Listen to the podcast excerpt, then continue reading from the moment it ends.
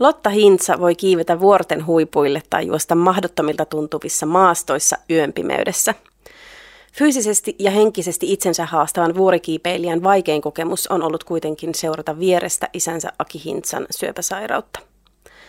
Lopun hetkellä Lotta lauloi isänsä lempilauluja ja oli kiitollinen siitä, että mitään ei jäänyt sanomatta. Roosa-podcastin vieraana on tällä kertaa Lotta Hintsa. Tervetuloa mukaan.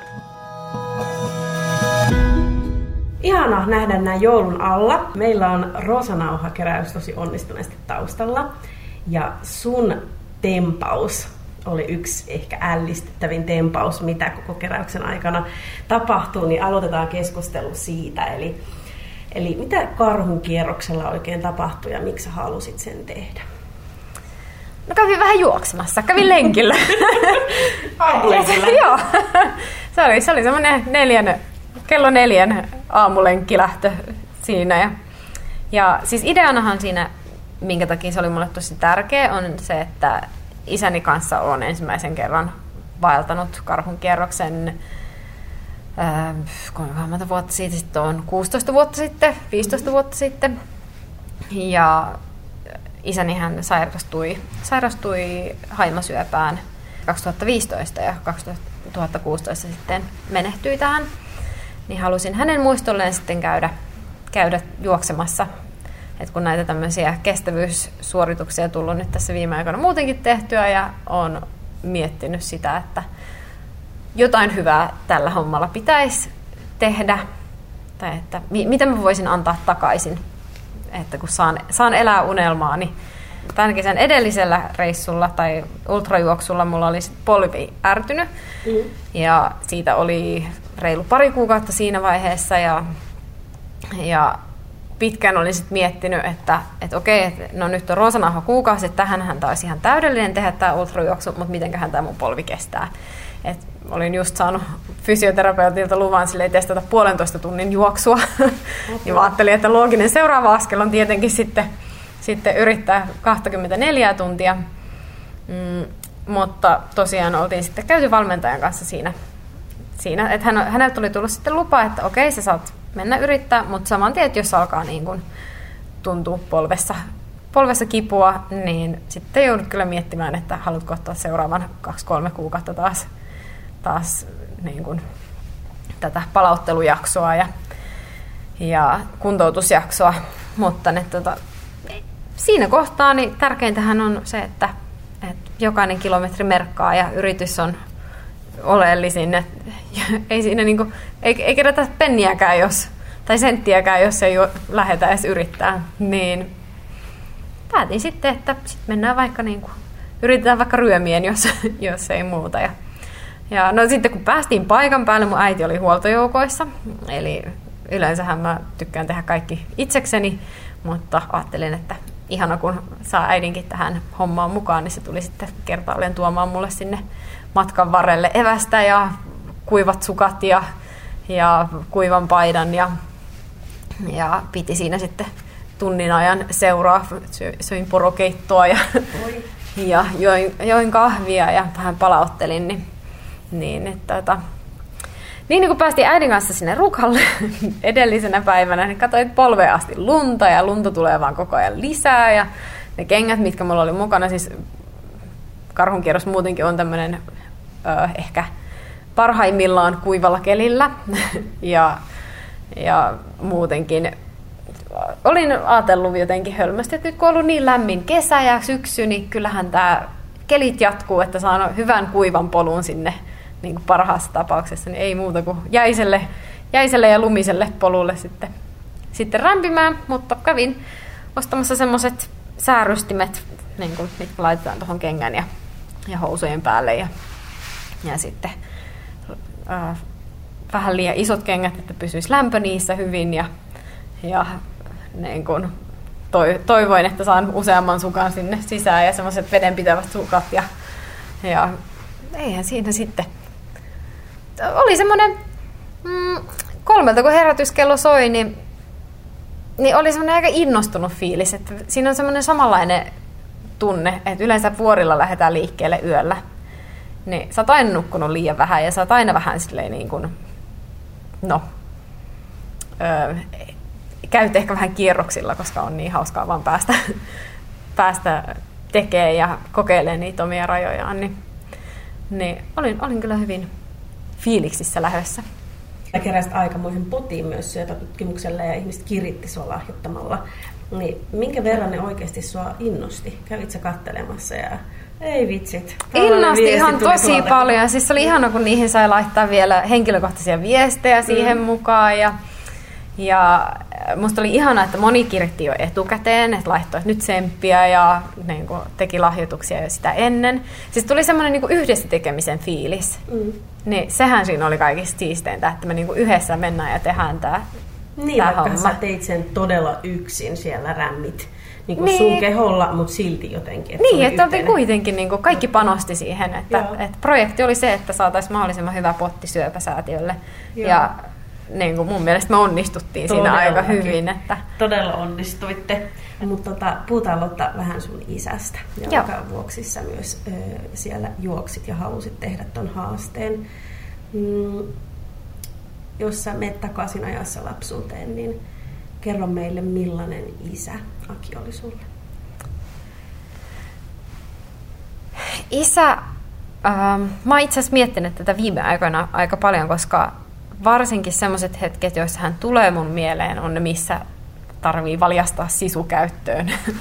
ja tosi paljon just tulee mietittyä ää, tämän tyyppisissä suorituksissa tai niin ne tehdessä, niin tulee, tulee mietittyä isää ja sitä, että miten hän esimerkillään ja miten hän, ää, niin kuin kun puhuttiin ja analysoitiin elämää ja niin kuin, että hän oli ihan älyttömän älykäs ja, ja viisas ja sai, sai niin kuin, mm, viedä just tämmöisiä elämän ehkä niin kuin ydinhuolia tai tämmöisiä hänelle ja häneltä löytyi niihin niin kuin kysymykset, ne oikeat kysymykset, jotka johti sitten itseä miettimään asiaa, asiaa syvemmin. Ja, et tosi, tosi älykäs, tosi viisas, tosi sisukas, mutta sitten kuitenkin niin kuin pilkäs silmäkulmassa. Eikä, eikä niin kuin, et mun mielestä osa sisukkuuttakin on se, ettei um, liikaa ole silleen hampaat irvessä. Että siinä on semmoinen pieni, pieni niin kuin huumori ja um, esimerkiksi tämä tuli vähän aikaa sitten mieleen, kun oltiin kiipeämässä Kashebrum 2 Pakistanissa Karakoramilla. Ja oltiin semmoisella harjanteella, joka vaan sule, sulaa alta. Ja niin kuin tyyli, että jos sä pienenkin harha-askeleen, niin se saattaa aloittaa siinä alapuolella jäätämän koko sen, siis oikeasti semmoisen, niin kuin, että se kasvaa ja kasvaa ja kasvaa se lumivyöry. Ja sä vaan toivot, että toivottavasti se ei vie niin kuin täältä meidän, meidän pohjaa alta sen, sen enempää. Niin, niin. Mutta siinä, niin kuin, että sä, sä oot siellä harjanteella, me ei päästy sitten niin kuin etenee ihan sinne, minne me meinattiin, ja meidän piti kääntyä jopa takaisin puoleen väliin sitä matkaa, mitä oltiin tultu sen päivän aikana. Mutta siinä oli vähän semmoinen, niin että ei tässä niin kuin, voi ihan vitsi, että taas lähti, taas lähti toi lumivyöry, että kyllä tässä niin sinnikkäästi pitää niin johonkin suuntaan jatkaa, että ei tähänkään voi jäädä, mutta, mutta niin kuin, että jos siinä olisi alkanut sitä panikoimaan ja, ja suremaan, niin, niin, niin ei, ei siitäkään olisi tullut mitään. Että, et is, isällä oli aina semmoinen niin kuin myös, myös pilke silmäkulmassa, että sitten vaikka soitetaan ilmakitaraa, ja, jos tilanne sen vaatii. Tekikö toi piirre sun isästä erityislaatuisen sun mielestä? Mikä teki isästä mun mielestä erityislaatuisen oli se, miten hän kohtasi ihmisiä. Mm, miten hänellä oli semmoinen tietynlainen aito nöyryys. Et tekemisen meininki, halu auttaa, mutta myös se niin kun, kyky kohdata jokainen samalta viivalta. Et on se sitten Etiopian slummeissa, missä mä asuttiin mun lapsuus, tai sitten Formula-varikolla F1, joku Bahrainin prinssi tai vastaava niin, se on isälle ihan yksi haile, että, että mikä sun titteli on. Miten paljon toi se on isän niin kuin elämänfilosofia ja tapa käyttäytyä on muovannut sua? Ja ajatteletko sä, että, että sä et olisi olennaisesti sinä, jos et saisi saanut kasvaa tuollaisen miehen? oppien En, en varmasti olisi niin kuin sama ihminen, että, että kyllähän se ehkä niin kuin suurimpana niin se esimerkki, että kyllä sitä aina välillä niin kuin jopa vähän äh, tota, ihmetteleekin, että ajaa, että minulla on tämäkin piirre isästä, ja ne ei välttämättä ole aina hirveän hyviäkään välttämättä, että, että kyllä isältä löytyy myös niitä vikoja, mutta niin, tota, mut sitten taas, niin, että hän haastoi ajattelemaan, ajattelemaan ja analysoimaan, mutta sitten myös haastoi sillä omalla esimerkillään. Ajatteleksä sä, että olit sä isän tyttö? No kyllä, joo. Et meillä on niinku ollut omat jutut äidin kanssa, mutta sitten kyllä ihan ehdottomasti omat jutut isänkin kanssa. Mitä ne teidän omat jutut oli sen lisäksi, että te olette käynyt karhun kierroksella haastamassa itseänne? No meillä oli isä haasto hyvin paljon juurikin tuolla fyysisellä puolella, että hänelle aina oli niin kuin, mm, siis hän oli itse urheilija nuoruudessaan ja ja jopa ehkä vähän niin kuin välistä pikkasen katkerana siitä, että hänestä ei tullutkaan niin kuin jääkiekkoilija, vaan lääkäri, kun hänen isänsä oli pakottanut lääkikseen ja käskenyt siihen lopettaa jääkiekon peluun, niin, niin, niin mutta sitten se, sehän aina sanoi sitä myös, että sinä päivänä, kun hän häviää tuossa kössissä jollekin niin kuin noista kuskeista, niin sitten hän lopettaa lopettaa uransa ja sitten on liian vanha. Et viimeisen asti oli kyllä, kyllä urheilija. Niin si- siinä puolella, että esimerkiksi luisteluhiihto opeteltiin sillä tavalla, että saman tien 40 kilometriä matkaa alle ja monta tunturia siinä välissä, että kyllä se aika pahalta tuntui välistä, mutta, mutta ne, tuota, siinähän niitä elämänfilosofia tai niitä oppeja tuli, tuli aika paljon matkan varrella aina tämmöisissä? No jos sun isä oli ensisijaisesti sielultaan huippuurheilija ja, ja hänestä tuli sitten kuitenkin lääkäri, ja tämä saattoi välillä vähän harmittaa, niin näkyykö tämä siinä, miten sun isä kannusti sua sen suhteen, että mitä sä haluat kokeilla, mihin suuntaan sä haluat mennä, ja miten valtavan loikan sä oot jo lyhyessäkin ajassa ottanut, ja sä oot tullut sieltä mallimaailmasta tällaiseksi ammattimaiseksi vuorikiipeilijäksi esimerkiksi. No siis isähän ei oikeastaan, hän näki kyllä, että mä kiipesin, mm-hmm. mutta ei koskaan nähnyt tätä niin kuin täysmuutosta. Mutta mä uskon, että hänelle, hän aina kysyi, että, tai yksi asia mitä sanoi oli, että mm, meidän tulee määritellä itse menestyksi, tai niin kuin, että mitä menestys meille merkitsee. Ja vaikka meillä ehkä on vähän semmoista suorittajaluonnetta meidän suvussa ja perheessä, ja se on johtanut myös semmoiseen, että ne, tota, mä sanon, että mun taskut niin kuin on aina tyhjänä saavutuksista, että aina kun mä te, saan jotain aikaiseksi, niin pistän sen tasku ja sitten se, niin kuin, että mulla on reikä siellä taskussa, sitten tulee kyllä läpi, läpi saman tien, että mä en kulje ympäriinsä niin kuin saavutukset taskussa. Mutta ne tota, saavutukset ei ole yhtä kuin menestys.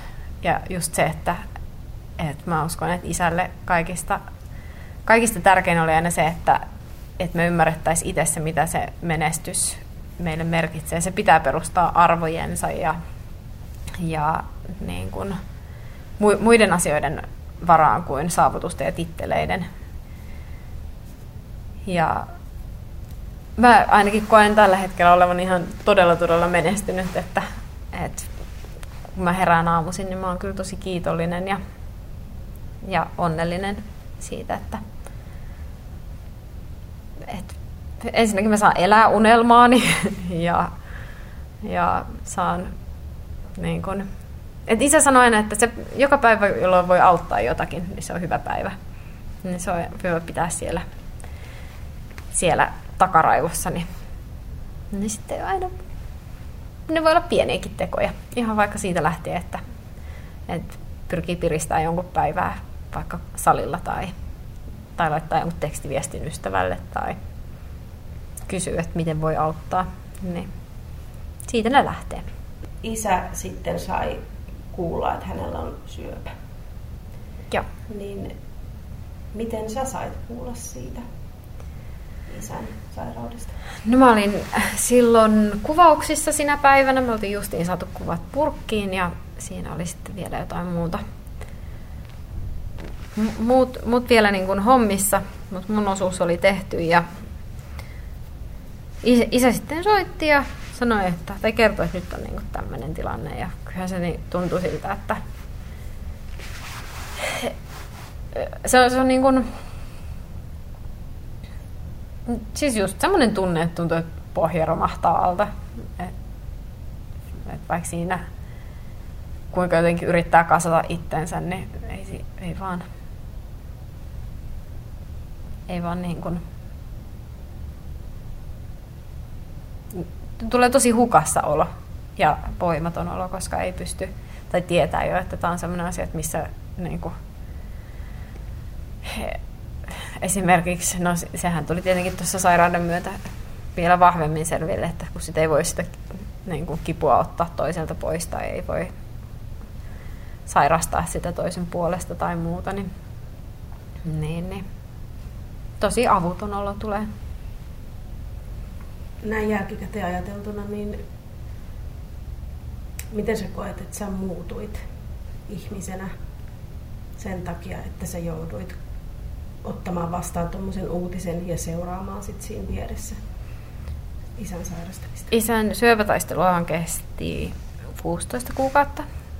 Et sinänsä ähm, hienoa siinä ajassa oli se, että tuntui, että lähennyttiin niin kuin isän kanssa ja perheenäkin. Ja sinänsähän se on niin kuin lisäaikaa että oikeasti sitten käydään semmoisia niin vaikeitakin keskusteluja läpi. Ja, ja tällaisia, mutta sitten taas osittain tuntuu, että niin kuin jälkikäteen mietittynäkin, niin vähän semmoinen, että mitenköhän tästä selvisi. Että on se tosi niin kuin, mm, no, var, varmasti vahvistaa ja opettaa mutta ne, tota, myös kyllä se jättää semmoisen semmoisen jälkeensä se aika, koska se on sä elät koko ajan semmoisessa limbossa ja odotat, että meneekö tämä pahempaa vai huonompaa, että mikä on seuraava uutinen, että onko se hyvä vai huono. Siinä 16 kuukaudessa ja sä kuitenkin vielä tutustuit isään jos voi sanoa jopa uudellakin tavalla, mm. ja te lähennyitte, niin millaisena isä sulle sinä aikana näyttäytyi? Et mistä ihan lopulta isässä on kysymys, kun tulee tällainen haaste vastaan, mistä te oikeastaan tiesitte, että tätä me ei voida voittaa? Onhan se niin kuin, että kun isänkin oli koko elämänsä nähnyt semmoisena muurina ja semmoisena sankarina, niin, niin, niin sitten, sitten ehkä tietyllä tavalla näki isän enemmän ihmisenä. Ja mikä oli mun mielestä kaunis asia. Noina raskaina kuukausina, niin mistä sä sait toivoa itse? Meidän muukin perhe lähentyi siinä aikana, että se oli se heti ensimmäinen asia, mitä, mitä ne tuota, silloin kun kuulin, isä oli itse Sveitsissä silloin ja öö, mä olin Helsingissä, muut sisarukset sattu olemaan silloin Jyväskylässä, niin kokoonnuttiin sitten sisarusten kesken Jyväskylään ja, ja siinä se niin kuin jotenkin se niin, tuli semmoinen rauha. Ja mä oon aina sanonut myös sitä, että että myös tämän myötä taivas on tullut lähemmäs. Että kyllä mä uskon myös siihen jälleen näkemiseen, että, että toivo siitä on myös sellainen asia, mikä tuo, tuo lisävoimia. Ja sä sait olla sun isän kanssa ihan viimeiset päivät. Joo. Mitä se sulle merkitsee? No se, kyllä täytyy sanoa, että se oli yksi niin kuin hienoimmista lahjoista. et silloin kun mä sinne menin, niin en mä jotenkin ajatellut, että, että viiden päivän päästä tämä olisi tässä. Että viiden päivän päästä olisi niin kuin isän aika lähteä. Usein isä pyysi, että voiko hieroa, niin, niin sitten hieroin. Mut muistan vaan, että niin kun kysyi sitten, sitten alkoi se rukous olemaan, että, että saispa niin kun armoa. Että on, on kamalaa nähdä, kun toisella on niin, niin paljon kipuja ja, ja paha olla.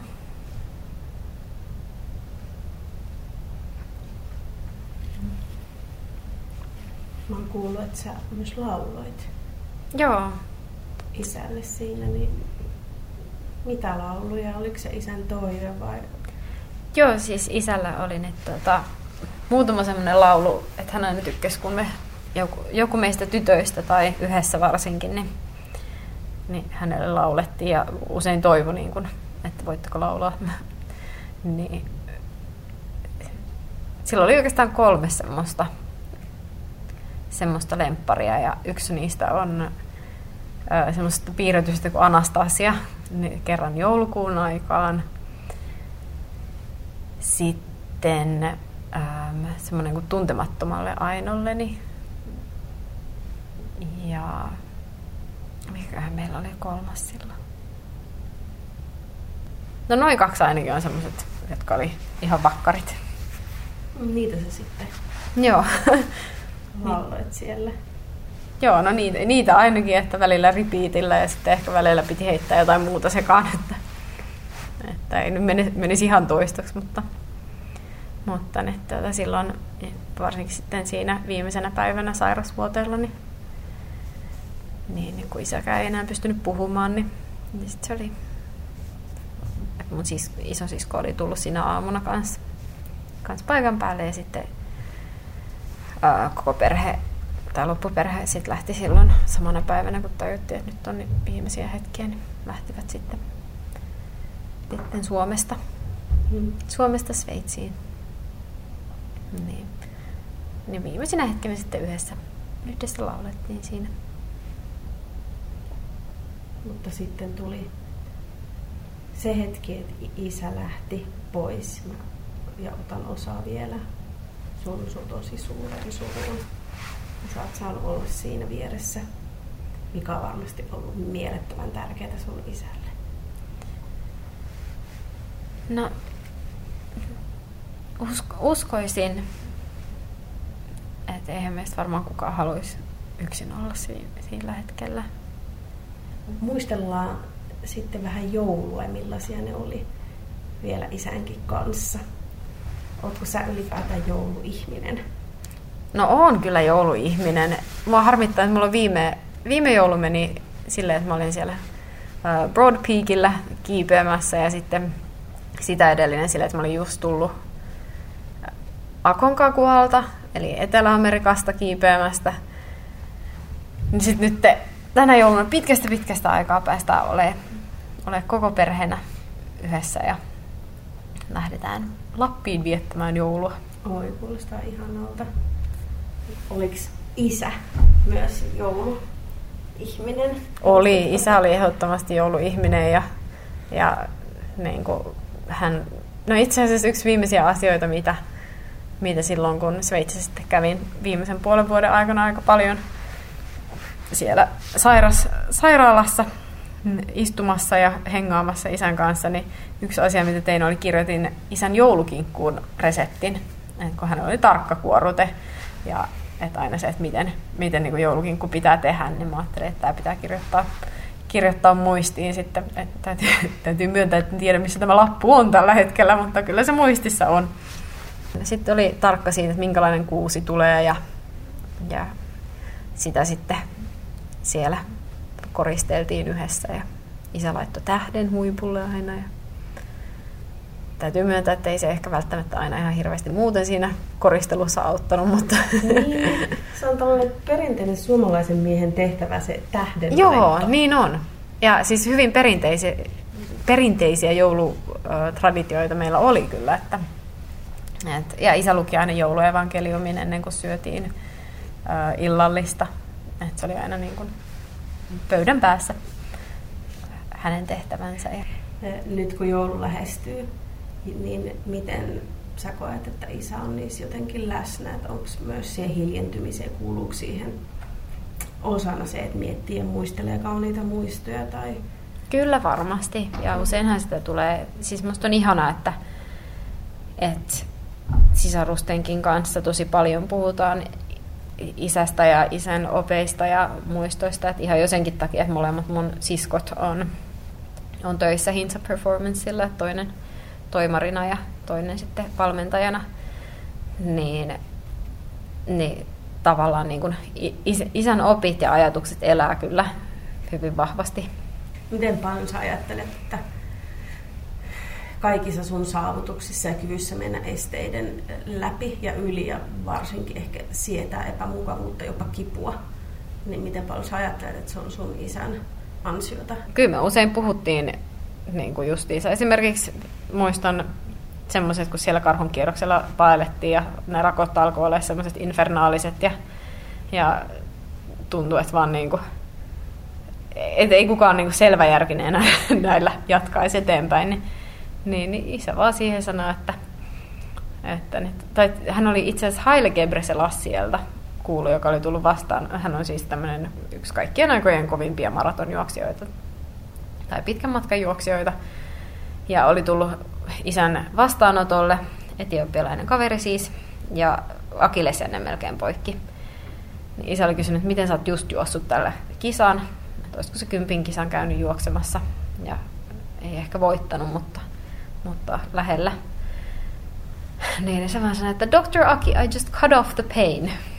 Niin, sitten harjoiteltiin sitä, että miten siinä kivua saa leikattua. Ja aika niin kuin oleellinen osahan siinä on se, että on vaan silleen, että hyväksyy, että okei, että mulla on nyt tämmöinen kipu, voi voi.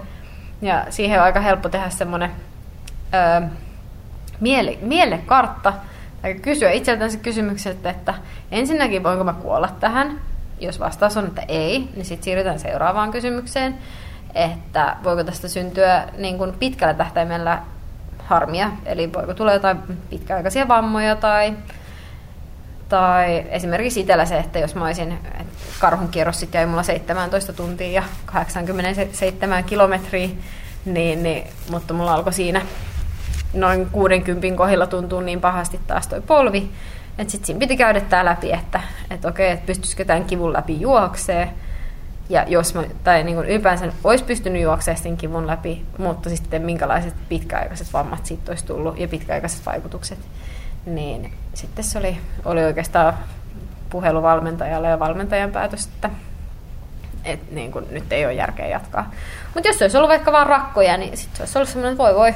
että et vähän niin kuin haltilla, ähm, joka juoksin just sitä ennen, niin ei mulla silloin niin kuin polven kanssa vielä tuntunut oikein pahalta, mutta että, tota, se maasto oli sellaista, että mun jalat ähm, Siis tuntuu, että olisi lihamyllystä mennyt läpi, että kun semmoisilla kevyillä polkujuoksukengillä juoksee semmoisessa maastossa, missä pitäisi olla niin kuin kunnon kovapohjaiset vaelluskengät, niin, niin siis oli semmoinen olo, että olisi niin kuin lihamyllystä mennyt läpi ja hirveä määrä rakkoja ja, ja kynnet, varpaan kynnet lähtee ja muuta. Niin, siis mä niin kuin rehellisesti sanoin, mä itkin viimeiset viisi kilometriä. Se oli 115 kilometriä se, se kokonaismatka. Hei, viimeiset viisi kilometriä mä, mä vaan itkin, mutta mä olin ihan sama, vaikka mä itken, kunhan mä vaan etenen. Että tämä ei niinku haittaa, haittaa ketään, että, että nyt, tota, että mitäs, mitäs harmia siitä, että, että itkee, että sitten vaan mentiin eteenpäin. Itkien? Itkien eteenpäin, niin. Jos sun pitäisi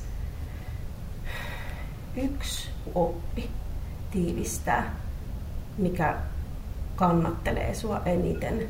Miten semmoinen oppi, jonka kautta sun isä elää sussa edelleen viisautena ja varmuutena, niin mikä se olisi? Semmoinen asia, mikä, mikä löytyy isän kirjastakin, mutta semmoinen asia, mitä pohdittu paljon yhdessä, niin nämä sen kolme kysymystä sieltä hänen kore, niin kuin, että kaikki meidän hyvinvoinnin osa-alueet lähtee siitä, että me tunnetaan itsemme, että et tiedätkö kuka olet niin kuin oikeasti kaikkien titteleiden ja, ja roolien takana. Ja tiedätkö mitä haluat ja y- pystyykö ymmärtää sen, että miten sä kontrolloit. Et ko- kontrolloitko elämääsi ja mehän ei pystytä kontrolloimaan mitään sen enempää kuin se, että miten me reagoidaan ja toimitaan tilanteissa. Et kun elämä tulee ja heittää kuitenkin vaikka minkälaisia, vaikka tämmöisen pandemian, niin, niin, niin jää, jääkö tulee makaamaan. Et mä en pysty pandemia kontrolloimaan, mutta mä voin kontrolloida sen, että jatkanko mä eteenpäin vai jääkö mä tulee makaamaan. Niin. Niin, niin ne kun muistaa, muistaa, että mua ohjaa mun uteliaisuus ja mua ohjaa mun seikkailun halu ja mua ohjaa mun mm, halu myös tehdä hyvää tässä maailmassa ja, ja nähdä ja kokea ja, ja fyysisesti sekä henkisesti koetella ihmisyyden rajoja. Se ohjaa sen, mitä mä haluan ja se, että mit, kun mä ymmärrän sitten sen, että miten, mitkä asiat on mun kontrollissa, niin mä pystyn menemään eteenpäin. Upeasti sanottu. Kiitos Lotta. Kiitos.